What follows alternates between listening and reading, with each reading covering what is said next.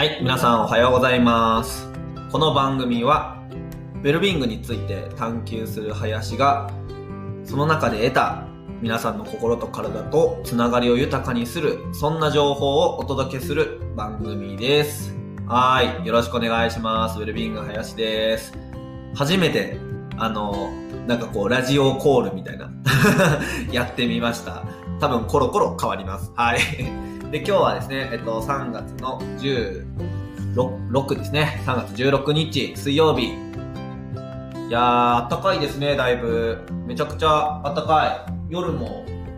そんなに寒くなかったですね、昨日とかも。なんか布団、いつも通り羽織ってたらですね、ちょっと暑いなって思うぐらいの気温になってきましたね。春だな。花粉症の皆さんは、あの、苦しんでいるようですが、頑張ってください。はい。で、あと、昨日がですね、あの、確定申告の期限で、もうギリギリまで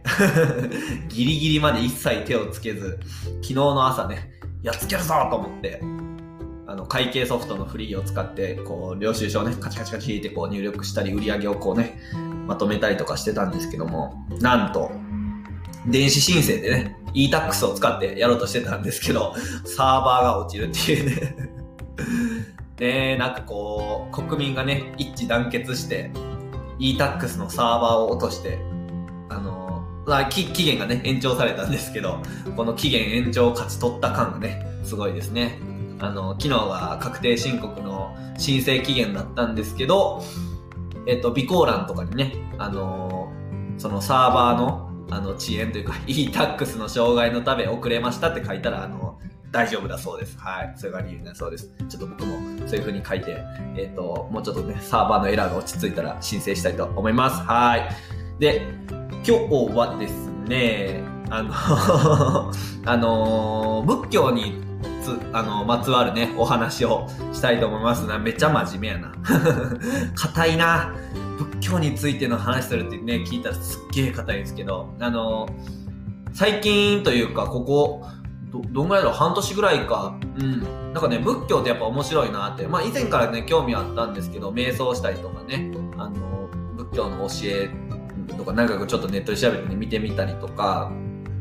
うん。なんか知ることが多いんですけど、なんかね、あのー自分が変わっていくみたいなね、なんかこう、人生をこう、よりよく生きるみたいな時に、やっぱりね、仏教の話ってすごい役に立つなーって思って、その中の話で、ちょっとね、あのー心に残っているというか、うん、これはみんなに話したいなっていうことがあるので、今日はその話をしていきたいと思います。まあね、キーワードとしては、えっ、と、なんて言ったらね、演技思想とかね、あの、演技思想とか、因果応報とか、因縁正気とか、なんかね、漢字がいっぱいみたいなね、なんかそういうキーワードですね。はい。で、あの、皆さんね、あの、私、私って、こうし、な、なんだと思います？私。私は私やんってね、思うと思うんですよ。こここの、この体やんみたいなね。この、この、こういう考え方を持ってみたいな。そうなんですよ。私、私って、なんかこう、すごい、ね、自分とか、私とか、我とかね、いろんな言い方すると思うんですけども、それって何なんですかね？漠然としてる。めちゃくちゃ漠然とした問いですけど、私って何なんですかね？うん。であの、これ仏教の、あのー世界ではですね、因縁正気っていう考え方があるんですけども、あの、すべての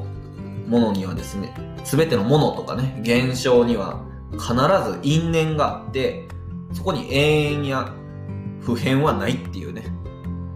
わからんわ。わからんわって思ったと思うんですけど、今。うん。まあ、つまりですね、私ってないんだっつってるんですね。うん。あの、無我とかって聞いたことあるんです？無我の境地みたいなね。あ必殺技とかなんかありそうですよ、こう。無我の境地みたいな。ないか。なんかね、無我の境地とかかっこいいですよね。無我の境地、明鏡止水。みたいなね。こうなんか、あの、ハンターハンターのネテロ会長とかなんかこう使いそうなこう感じがしますよね。こうね、う話が 脱線しちゃったんですけど、あのー仏教の教えって、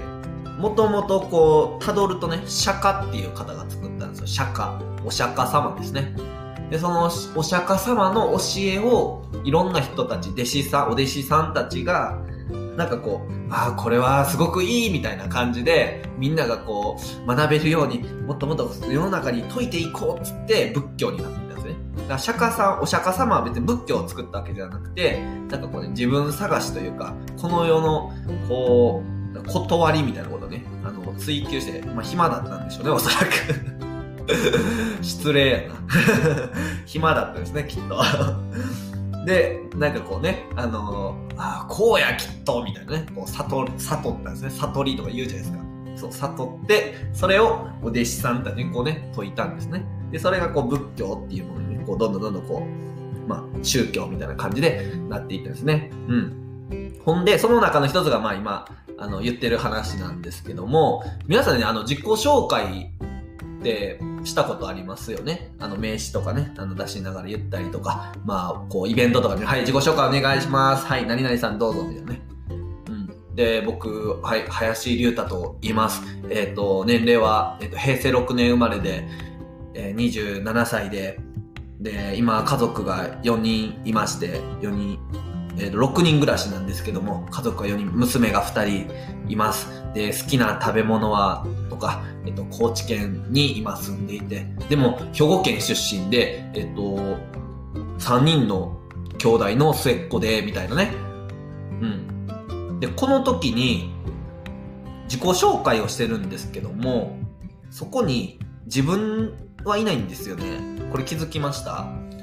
これね、自己紹介、例えば僕だと、えっと、兵庫県で1994年に生まれたとかって、これね、自分について語ってるのではなくて、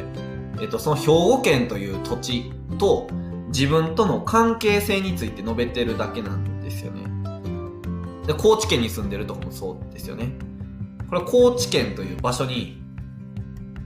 えっと、なんか私がいるという話をしている。で、何々が好きとか、何々に対して好意を持っているとかね。なんかこう、つまり自分について語ろうとした時に、必ず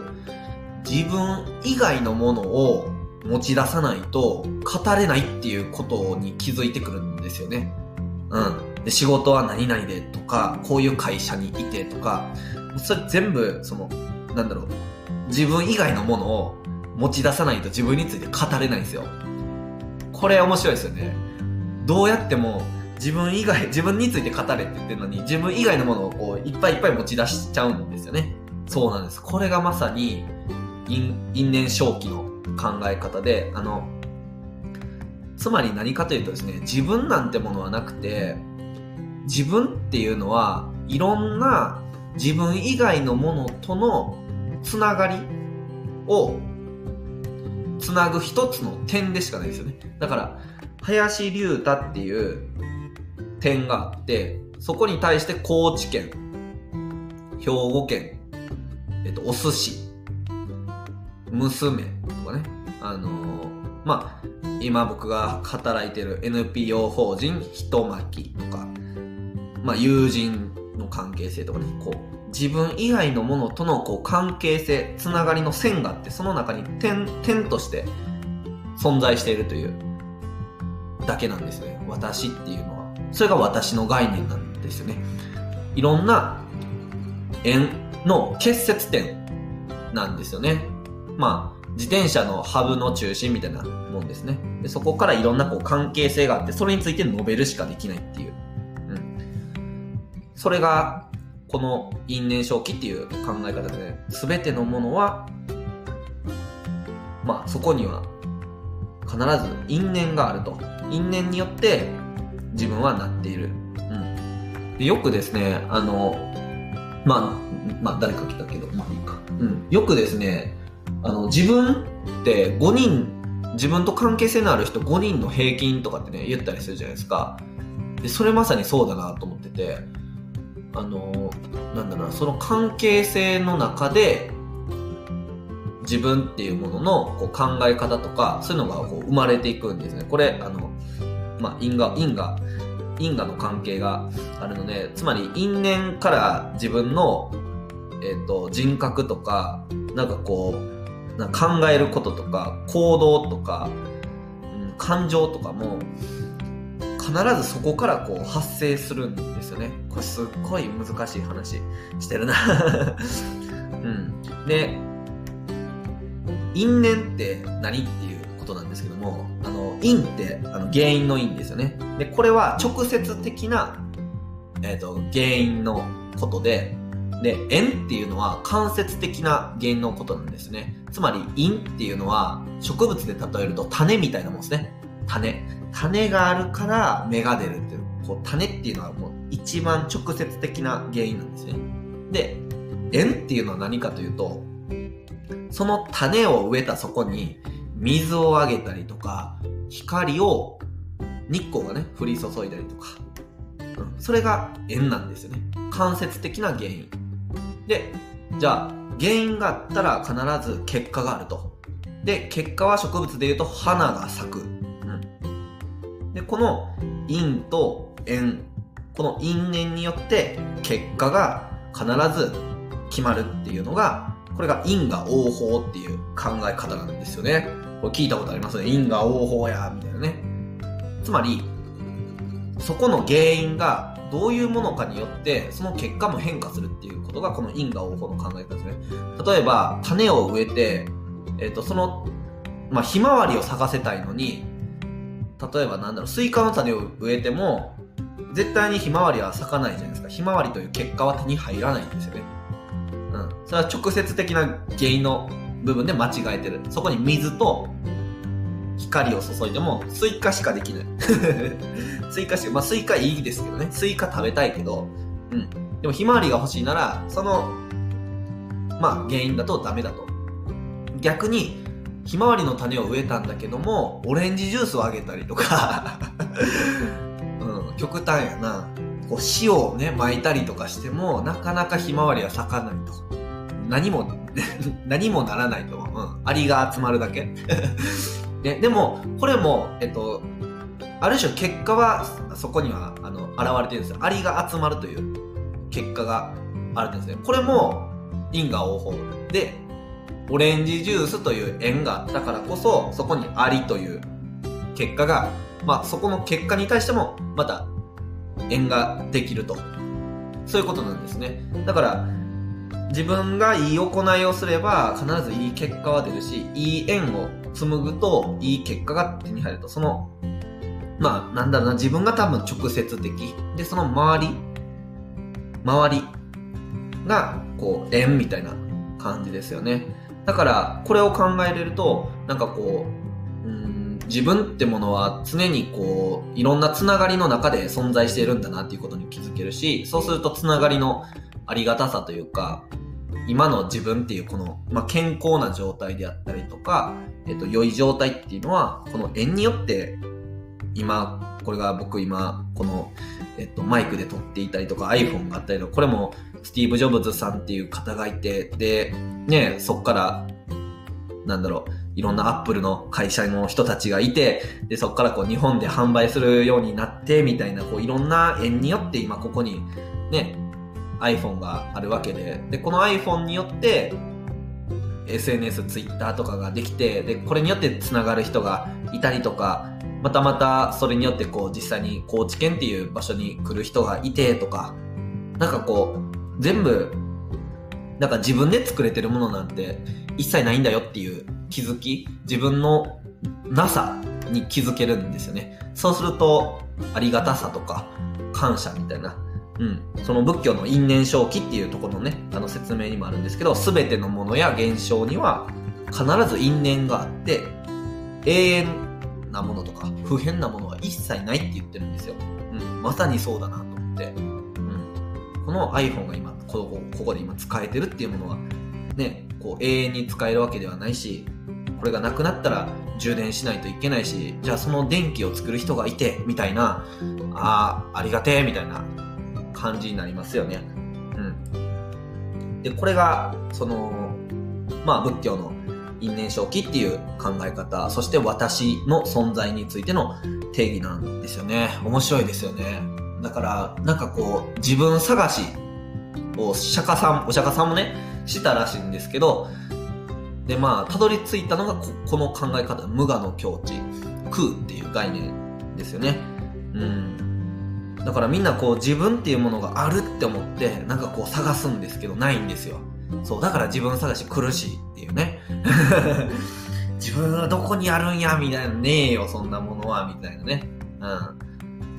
ん。だから、なんだな、こう自分を変えていくっていう風、よりよく変えていきたいって思った時に、まあ今あるものにしっかり感謝するであったりとか、まあさっきの植物の話で言うと、その今あるつながりをしっかりとこう、まあ、なんだろうな、まあ噛み締めてというか、もう一度見つめ直して、じゃあそのつながりに対してもっといい水をあげることってできないかなとか、なんかこうもっといい光当てれないかなとか、まあそうすると多分それって人に対していい行いをするとか、なんかそういう話になってくると思うんですけど、何か貢献してみるとか、そうすると多分どっかでいい結果が出るっていう、いい花が咲く。でもしくはもっともっとこう繋がりたい人、うん、なんか理想のこういう状態にこういう私を作りたいのであれば、じゃあどういう因縁がそこにあるかなっていう、その自分がやっている仕事、その私ですよね。理想とする私を作る、紡いでる縁って何なのかっていうのを考えると、うん、おそらくこう、うん、こういう仕事してるなとか、じゃあこういう仕事をしてる人の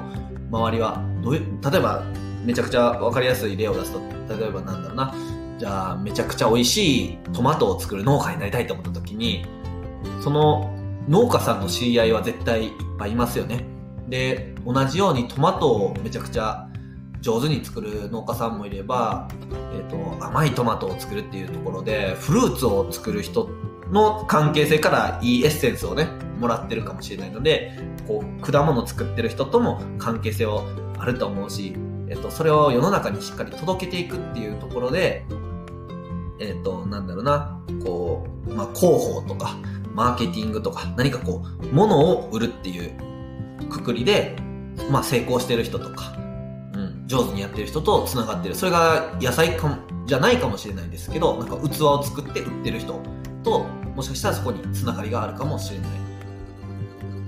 うん。あとはこう、趣味ってどんな感じだろうみたいなこととか、うんサーフィンやりたいったらきっと海辺の近くに住んでいるなとか海のまあ近くじゃなくて海にいつでもね行けたりとかこうサーフィンをすでにめちゃくちゃやってる人と仲いいだろうなとかなんかそこにいろんな因縁がもうできますよね。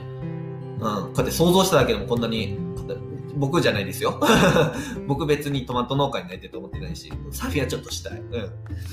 まあそんな感じですね。なんか私を変えたい。どんな私になりたいかなって考えた時に、そこには一体どんな因縁があるんだろう。どんな縁で自分は作られているんだろうっていうことを仕事だけじゃなくて趣味だったりとか暮らす環境であったりとかこう家族との関わり方であったりとかなんかこう読んでいる本。ね人以外にも物との関係性とかも因縁の一つですしうん。なんかねそういったことを考えるといいのかなと。でえっと、その因縁にどうやったら結びつくことができるのかなっていうのを今ある因縁から辿っていくっていう感じですね、きっと。だから、サーフィンやってる人を、まず SNS で見てみるとかも、これ一つの、えっと、iPhone 通じたその人、iPhone、Twitter、その人っていう、この縁のネットワークが、まあすごく間接的ですけど、できますよね。うん。で、その人がやってるイベントに参加してみるみたいな、ちょっとこう、縁、縁を辿る感じがしますよね。うん。みたいな感じで、ちょっとずつちょっとずつ今ある縁からしっかりこう、辿っていくと。だから、今ある縁を辿るには、辿るだけの、まあ、強さというか、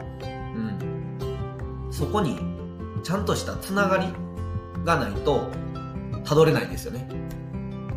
物理的な紐を引っ張るのと同じようにだからその紐人との関係性では物かもしれないし物を大事にするとかね人との関係性を大事にするそのために水や光をあげるそうするとたどれるようになる。だから現在に感謝する。感謝するっていうことがその糸をしっかりとした糸にするつながり縁にするっていう行為になっていくと。うん。深い。めちゃくちゃ真面目な話これ。何これ？